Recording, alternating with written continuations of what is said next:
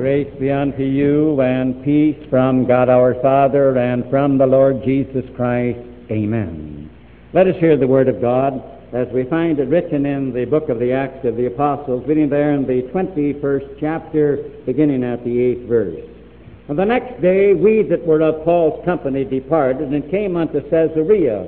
And we entered into the house of Philip the evangelist, which was one of the seven, and abode with him. And the same man had four daughters, virgins, which did prophesy.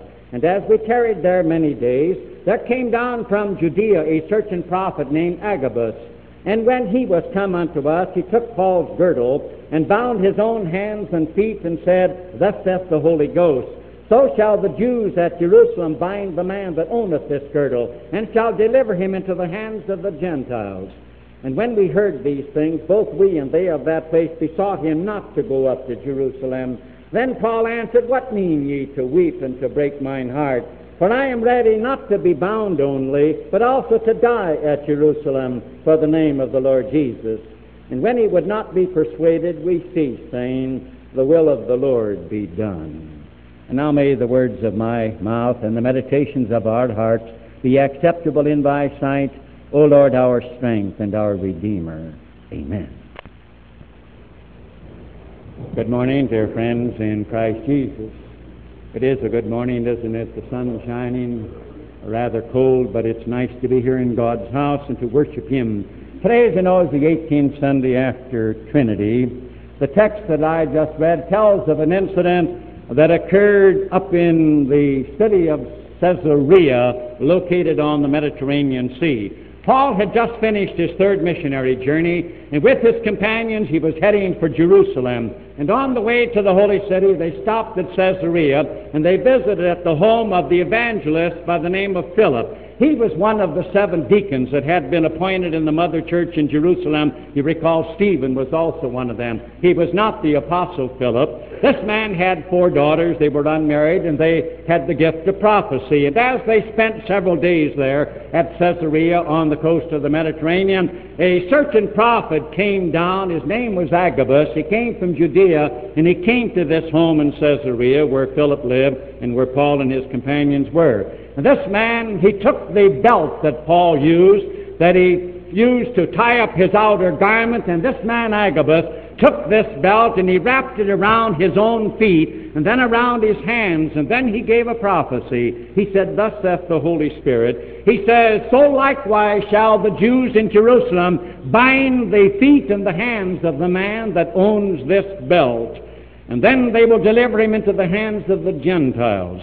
And when he gave that prophecy, Luke, who tells us about this, and the companions, uh, they turned to Paul and they said, Please don't go to Jerusalem. If it means bonds, if it means chains, and it means you're going to be arrested and you're going to be put into the hands of the Romans, uh, don't go. And then Paul turned and he said to them, uh, Why are you weeping? And they were crying, and he says, Why do you break my heart? And then Paul said, Why, I am ready not only to go to Jerusalem to be bound, but I'm ready to go and to die for the name of the Lord Jesus. In other words, if it's God's will, I'm ready to go to Jerusalem, not only for fetters, for chains, but I'm ready to go and die. And then Luke tells us that they stopped trying to persuade him. They knew that they couldn't stop him. He was going to go to Jerusalem because he figured this was God's will. And Luke says we stopped except we said this, the will of the Lord be done. A small group of Christians over in Caesarea that day, uh, they bowed in submission to the will of the Lord,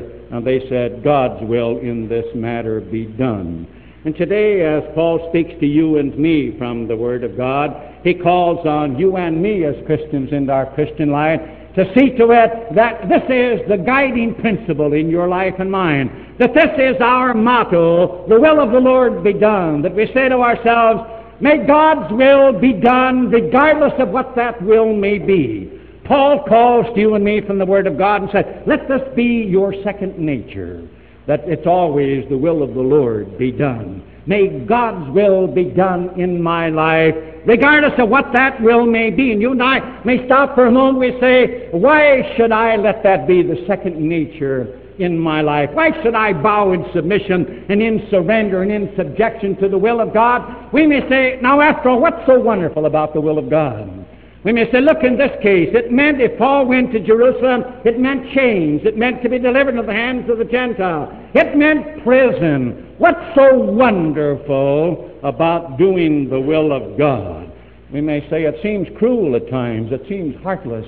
It seems something that you and I don't want to do. We're afraid of it. And we say to ourselves, no, I'm going to reject it. I, I don't want to bow in acceptance to God's will. Where is there any joy? Where is there any trust? Where is there any comfort that comes to you and me? And yet the Apostle Paul, even as with that group over in Caesarea that day, uh, when again they all agreed, we bow in humble submission to the will of God. May the will of God be done, they said. And, and Paul would say, and I urge you, see to it in your Christian experience that you'll always say, this is the second nature in my life. May God's will be done. Because Paul would remind you me, it's a wonderful will. It isn't anything to be afraid of. It isn't anything to reject. Paul says you ought to accept it gladly. It brings comfort because Paul would remind us that it's good. God's will is always for our benefit. It is always for our good. And we may say, when is God's will in my life for my good and for my benefit? And Paul would remind you and me in the first place that God's will, it's always good. It is never cruel. It is never cold. It is never heartless. It is always for your benefit and mine, for our welfare, because Paul would remind you me that it's God's will that we be born again in the simple sacrament of baptism. Let's go back to the baptismal record in your life and mine if we were baptized as infants. What is God's will in baptism? Jesus says we are born again by water and the Spirit. It means that in the day of our baptism, God has willed this.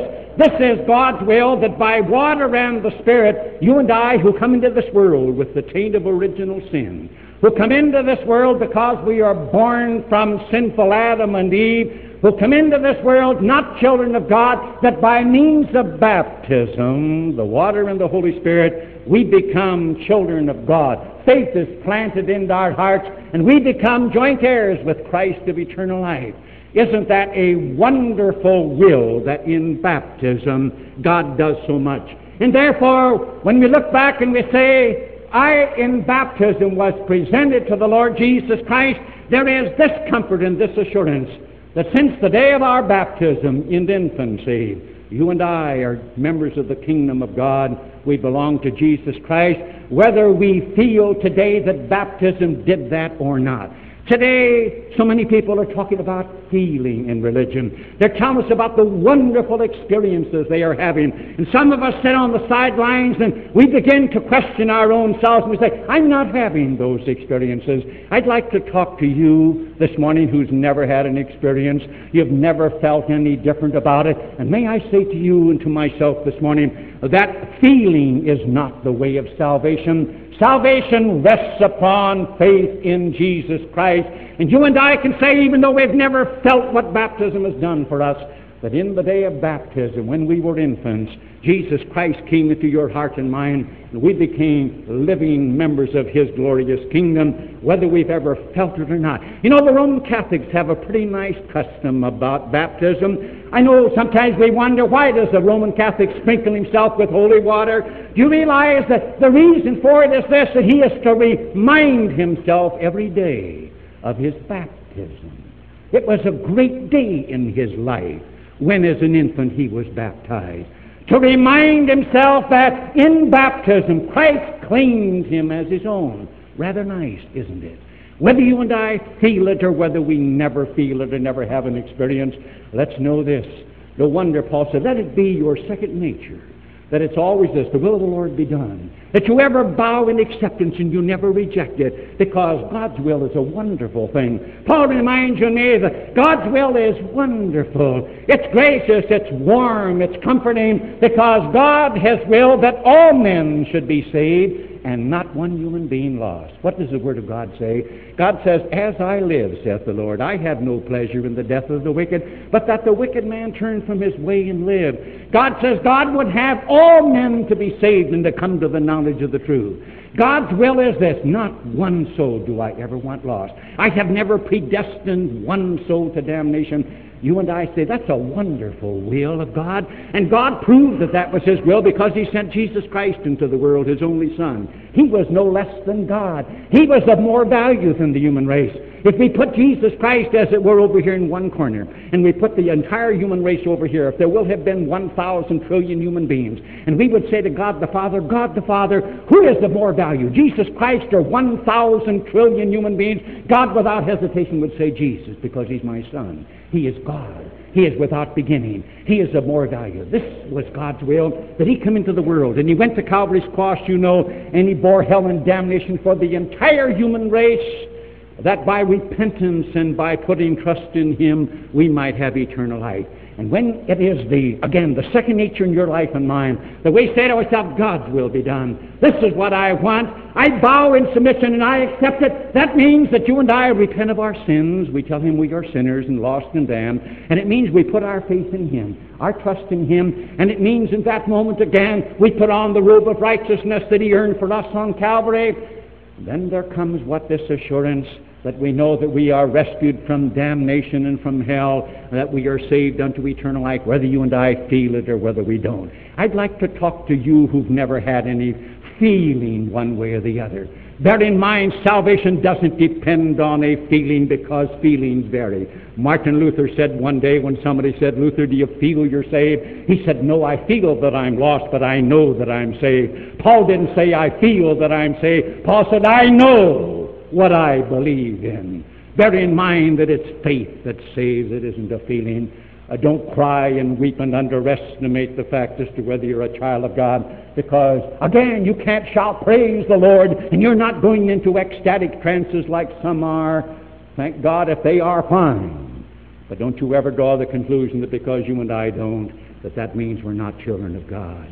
Over there in Caesarea, on the Mediterranean Sea, a little group of Christians that day said, May God's will be done. They bowed in submission, they accepted it, and they didn't reject it. Why? Because God's will is a wonderful thing. You and I don't have to be afraid of it isn't cold, it isn't cruel, it isn't heartless. Why? Because Paul would remind us it's a wonderful thing. God graciously forgives us our sins every day.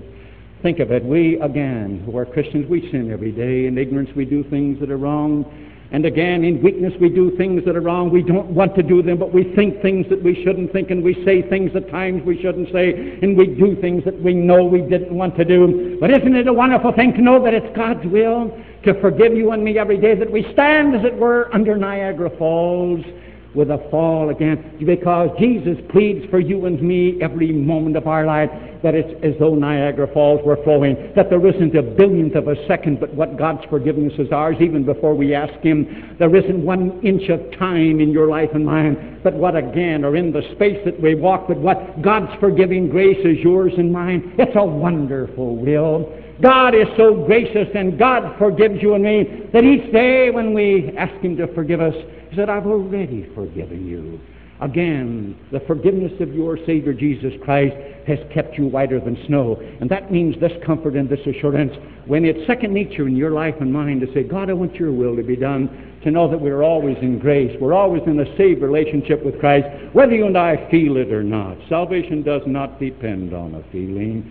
Don't let anybody ever tell you that. Salvation depends upon your trust in Jesus Christ whether you feel it or whether you don't, whether you've never had an ecstatic experience and whether you never will.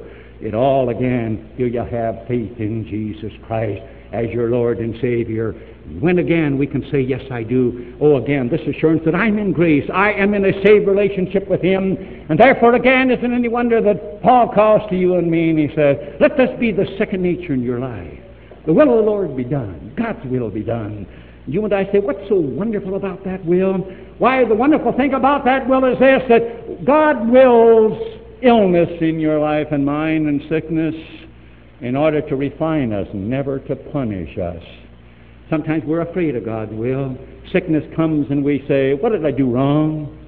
When you and I are Christians and sickness comes, is it God's will to punish? God never punishes his children.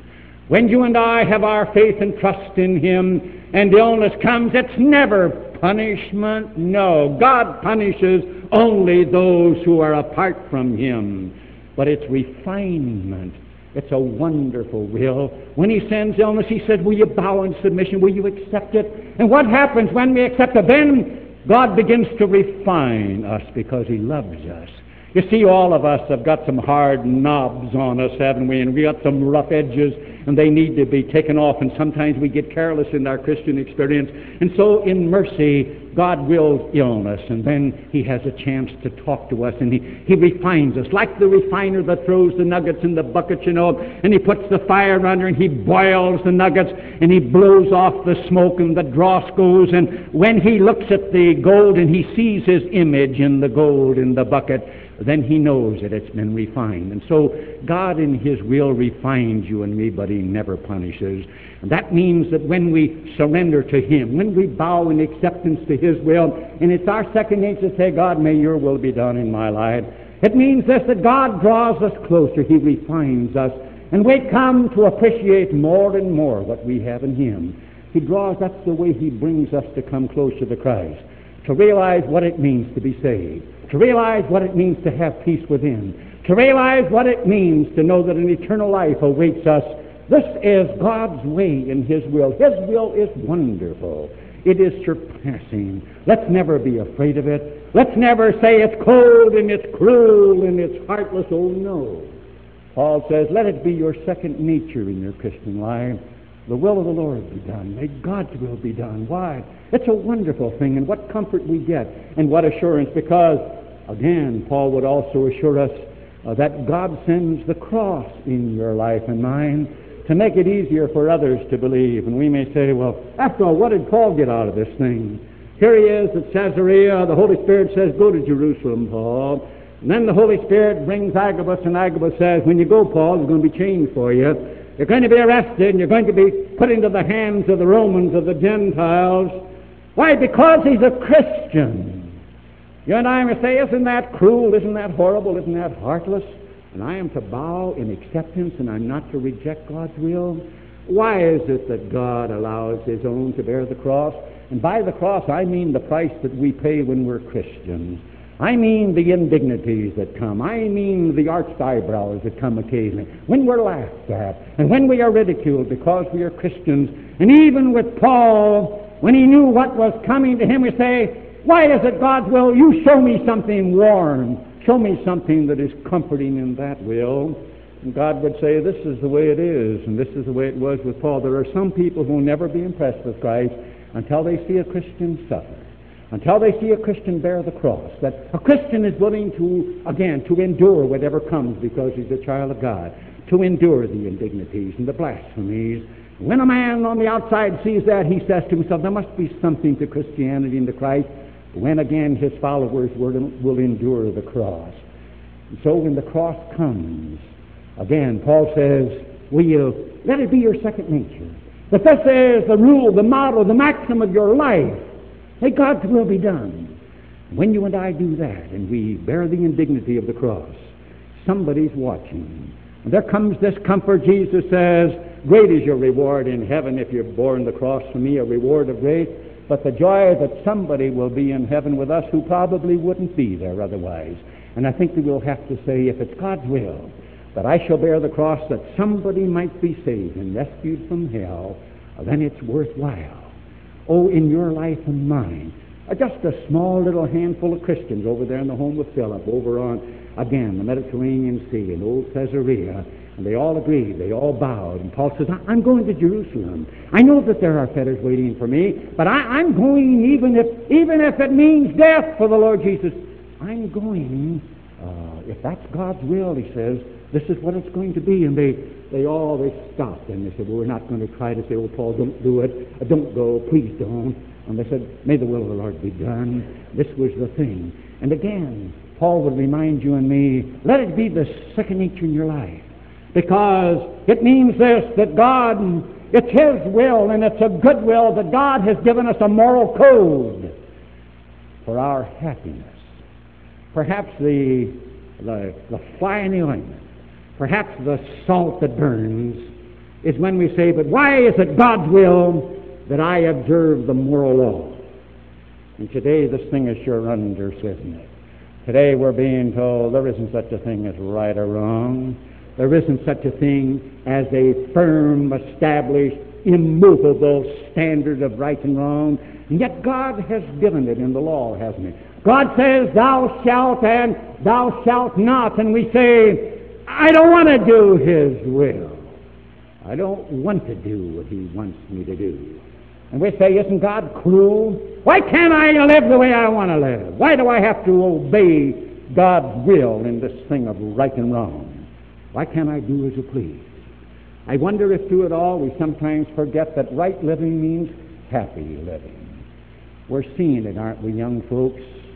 When we kick over the moral traces, what are we hearing about? We don't like to talk about them, but with all of it was venereal disease almost of epidemic proportions. Venereal disease. From what? From promiscuity. How many homes are broken up? Now we're heading for abortion. Now the next thing is legal killing. How about dope when we break God's moral law and we're going on a trip? When you need dope, and if it takes $50 a day to keep you in dope, it means you've got to steal. We're wondering even why in our communities we have these petty thefts and homes broken into. Why? Because we don't want to face it, do we? We don't want to face it that our sons and daughters have been hooked. They've broken the moral code. And they've got to get $50 a day. And they're willing to steal and they're willing to kill in order to get it. Somehow or other, we, we want to hide our head. We, we, it doesn't happen in Marion. Oh, no, it doesn't happen here. But it happens right under our noses, doesn't it? And we say, what about this will of God and this moral code? God has done it for our happiness. And therefore, when we bow in submission to Him and say there is a standard of right and wrong, what pleases God is right. What God doesn't like, that's wrong. And then when we bow in submission to that will, we say, where does any joy and any comfort? It's this joy and it's this comfort that conscience no longer digs and condemns. When are you and I more miserable than when conscience condemns, when it damns? That sense of guilt, it drives you crazy, doesn't it? No wonder Paul would say to you and me, this was the motto of my life, God's will be done. This is the way I lived, and let it be the motto of every Christian. Let it be your second nature that you say, God's will be done. We say, What's so wonderful about His will? Paul would reply, Well, God's will is wonderful. It's kind. It's warm. It's good. It's for our welfare. It's beneficial because God wills you and I to have a safe journey, even though it may not be an easy journey. We look at the future, don't we, and we say, oh, What's best in my life? When we get sick, you know what is best? Should we have the illness removed? Or should we have strength to bear? Or should again God take it away and send something else? We say to ourselves, if I want God's will to be done, how do I know what is best? Isn't it a wonderful privilege in your Christian life and mine? That when we don't know what is best for us and the world seems to be toppling over on us, with sickness and adversity and troubles and the load gets big, to be able to say, God, I bow in submission to your will because you will what is best. You will this. It's your desire that I have a safe journey. You're going to get me to the shore. You are planning my life to get me to heaven.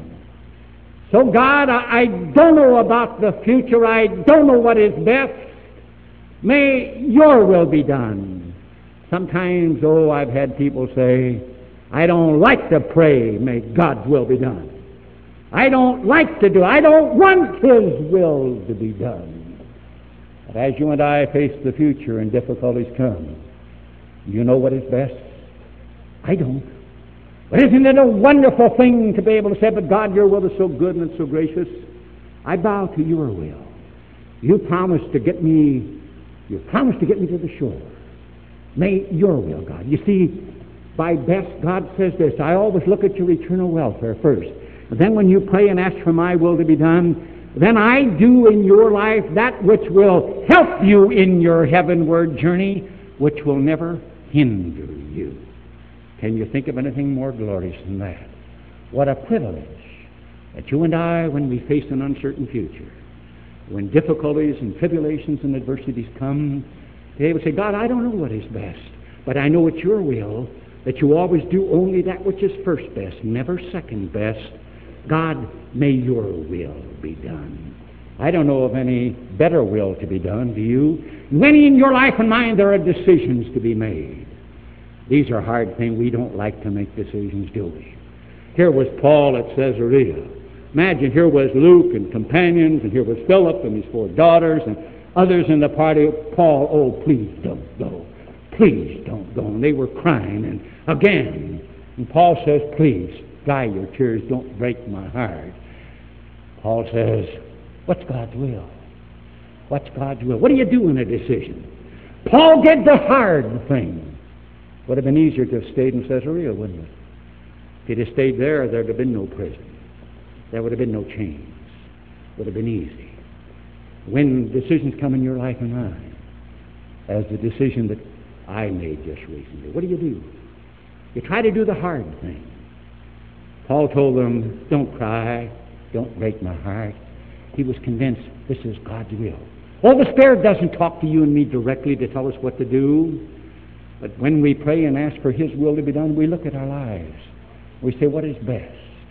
When unselfishly in prayer we say, God, this appears to be your will, then we have the joy of saying, this is God's will as far as I can see it.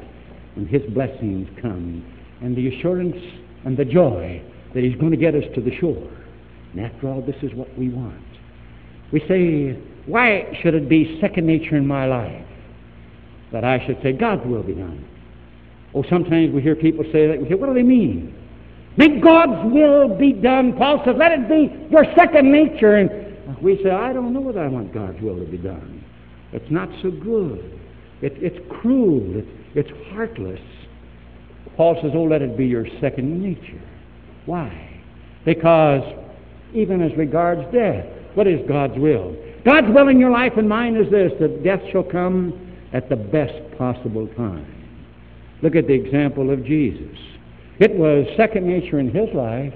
As a man, he was God, but he was man. It was second nature in his life that God's will, his Father's will be done. He says, I have come to do the will of my Father which is in heaven. And when he was in Gethsemane, he wasn't rebelling against God's will.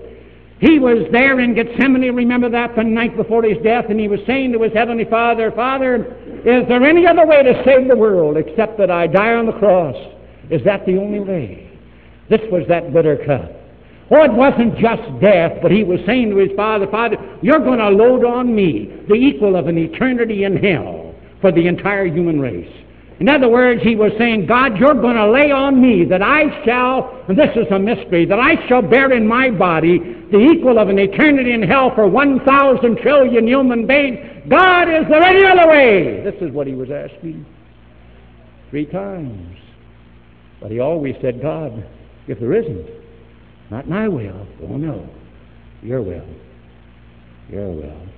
He went to the cross, didn't he? Because God was saying, Son, there isn't any other way. There's no other way to save the world. And oh, how God overruled that death. Jesus went to the cross, and that's what he bore. He bore the equal of an eternity in hell for about 1,000 trillion human beings. How, I don't know. But I do know this, that in that horrible death on the cross, when he cried out, Eli, Eli, lama sabachthani, my God, my God, why hast thou forsaken me? God's overruled it that that cross has become the hope of the world, hasn't it? Oh, thank God that Jesus, as an example, this was second nature. God, your will. It was always his Father's will. And Paul went to Jerusalem, and it happened just as the Spirit said through Agabus. He was arrested. He was delivered into the hands of Gentiles taken back over to Caesarea, two years in jail. I was in Caesarea. If you ever get over there, the ruins of the city are still standing. God-forsaken looking place. Finally to Rome. And finally, because he was a Christian, he had his head cut off. But again, to the last, it was God's will be done. He knew it was wonderful. Because he knew, even though it meant death, it was the best possible time. And it meant an eternity that would wouldn't be long enough to thank Jesus Christ for life and for salvation. It means this in your life. We ought to let it be again the motto, the principle. It ought to be our second nature to say, God, may your will be done. His will is wonderful. It's always for our good. It brings us comfort that as we walk the glory road, you know, as He embroideries our life, we've all looked at a piece of embroidery, haven't we, from the underside, and knots and narrows. It doesn't make sense. But when we look at it as God has embroidered it our lives, we say, here's beauty, here's pattern, here is color. And someday we'll tell God, God, I couldn't see it when your will was done that it was best, but God, it was perfect. How you ever did it, I don't know. But God, you didn't make any mistakes. It's wonderful how again you embroidered the pattern of my life. This is what we ought to do. Don't rest it all on a feeling, but let your life and mine be this God, may your will be done. But as we we can have this comfort, we can sing, Savior, I follow on, guided by thee. Seeing not yet the hand that leadeth me, Hush be my heart and still fear I no further will, only to meet thy will, my will shall be. Oh, let it be second nature in your life and mine. The will of the Lord be done. Amen. The peace of God which passeth all human understanding keep and unite your hearts and minds in Christ Jesus unto life everlasting.